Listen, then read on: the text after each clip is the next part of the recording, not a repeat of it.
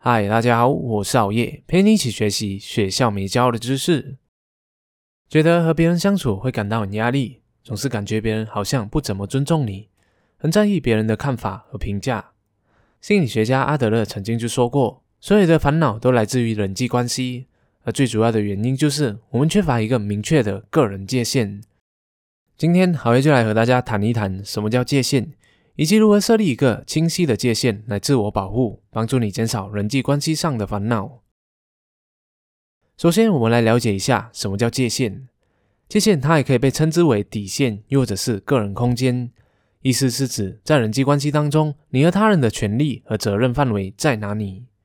换句话说，你只需要为自己的行为和感受负责任就行了，无需对别人负责。同样的，别人也只能管好他们自己的感受和行为，无权干涉你。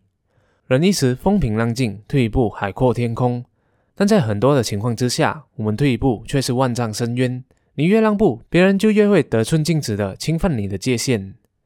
界限模糊的人通常会有以下的症状：一、不敢说不，或者是拒绝别人后会感到内疚；二、不敢对别人说出自己的感受和需求；三、过度在乎别人的感受，以至于放弃自己的原则来迎合别人。没有设立界限的人，就好比没有上锁的房门一样，别人随随便便就能打开进来，侵占你的隐私。就让我举个生活常见的几个例子吧。比如说，就算成年了，大大小小的决定，父母都要插手帮你做主，只能乖乖的顺从。要是反抗的话，他们就会用“我这样做都是为了你好”的话术来亲情绑架你。另一半把你当作是人体提款机，不断的向你索取财富，不肯给的话，他就会以分手来做威胁。朋友在言语上不断的冒犯和贬低你，但却只能假装没事的傻笑，不敢反驳，又或者是说出自己不舒服的感觉。同事一直把他们的工作任务丢给你去处理，明明自己已经很忙了，却还是硬着头皮给接下来了。一味的忍让以及无底线的对别人好，并不会让我们得到他们的尊重。要知道，很多人对于免费又或者是没有付出得到的东西，从来就不会珍惜，反而当做成是理所当然的。那么，界限模糊的后果会是什么样的呢？一、没有自主权，别人说什么你就做什么，任人摆布，过得很不自在。二、没有时间和精力做自己喜欢的事情，因为忙着操心或是处理着别人的事情。三、被别人占便宜。四、讨好所有人并不是一件简单的任务，因此你会感到压力、压抑和喘不过气来。五、对自身的身份感到迷茫，不知道为自己还是为别人而活。那么，我们要如何建立明确的界限来保护自己呢？首先，第一个方法是记住你的权利。一个人没有设立界限的最主要原因，就是他忘记了自己的权利。只要一个人成年后都有基本的权利，像是隐私权、拒绝别人发言和做决定的权利等等。你可以回想一下，以前经历了什么是不想要但却是不敢拒绝的事情呢？也许是好友借钱，父母不让你在外地工作，另一半约束你不让你去和朋友吃饭等等。可以把这些事情给写下来，然后记下当时候的感觉：是恐惧、内疚、焦虑，还是不好意思呢？接着，在每件事情旁边写下你的权利，比如说拒绝把钱借给朋友，为自己的未来发展做决定和交友的自由等等。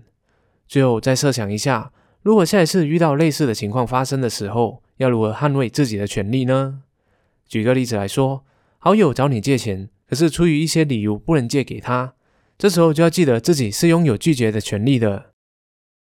拒绝并不是一件坏事，因为值得的人并不会因为你的拒绝而抛弃你。不值得的人更不会因为你的讨好而喜欢你的。关于温柔拒绝的方式，大家也可以参考好业的少但是更好的影片里面所提到的破唱片技巧哦。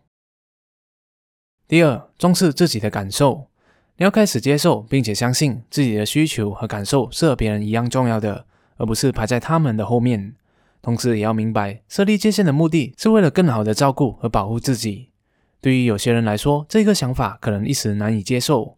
因为可能在很小的时候遇到了委屈或是不满的事情，而开始哭泣的时候，大人的第一个反应就是生气的大骂：“哭什么哭啊？这一点小事有什么好哭的？再哭的话我就打你了。”于是他们就渐渐的以为有情绪就是不好的，不要表达出来才是正确的。可是如果不懂表达感受的话，其实是在告诉别人你可以被忽视，而且也很好欺负。所以除了要懂得说不以外，我们更要学会表达感受，来告诉对方你已经踩过线了。在讨论自己的感受的时候，要强调那一件事情对你的影响，可以用这样做让我如何的表达方式。比如你这样做让我感到很不舒服、很不爽。当你开始重视并且懂得表达感受的时候，别人也不会随意的来侵犯你的界限了。第三，设立原则。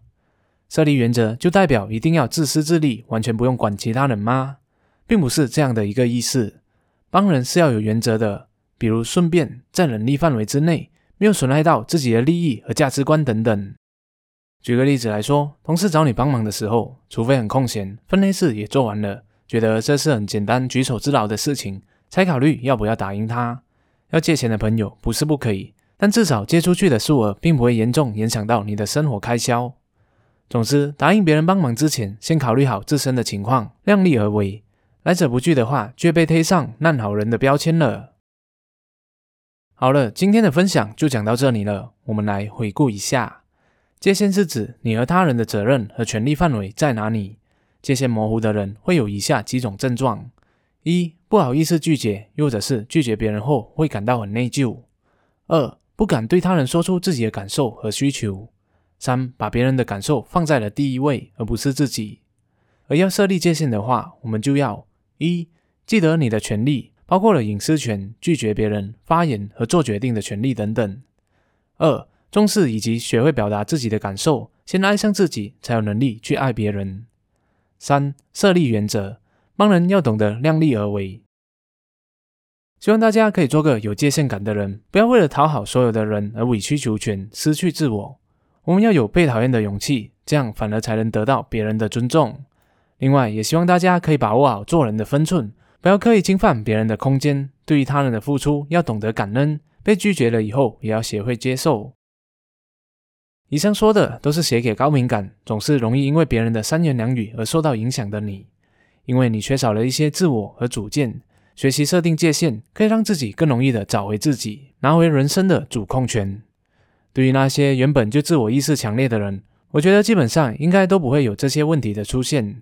我想说的是。界限仅仅是帮助你不去为了迎合别人而搞累自己而已，并不是要让你变成一个自扫家门血而自我封闭、自私自利的人。适时的伸出援手和机会说 yes，是会给你的生活带来更多的可能性的。最后，也推荐大家看一看由金凯瑞所主演的《Yes Man 好好先生》这一部影片，会给你对 yes or no 带来更多的启发哦。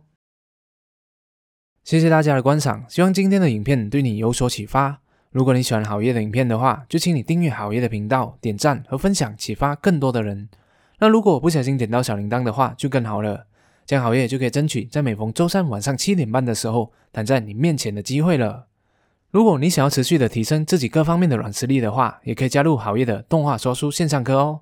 每周多读一本书，距离成功更进一脚步。我们下一集再见。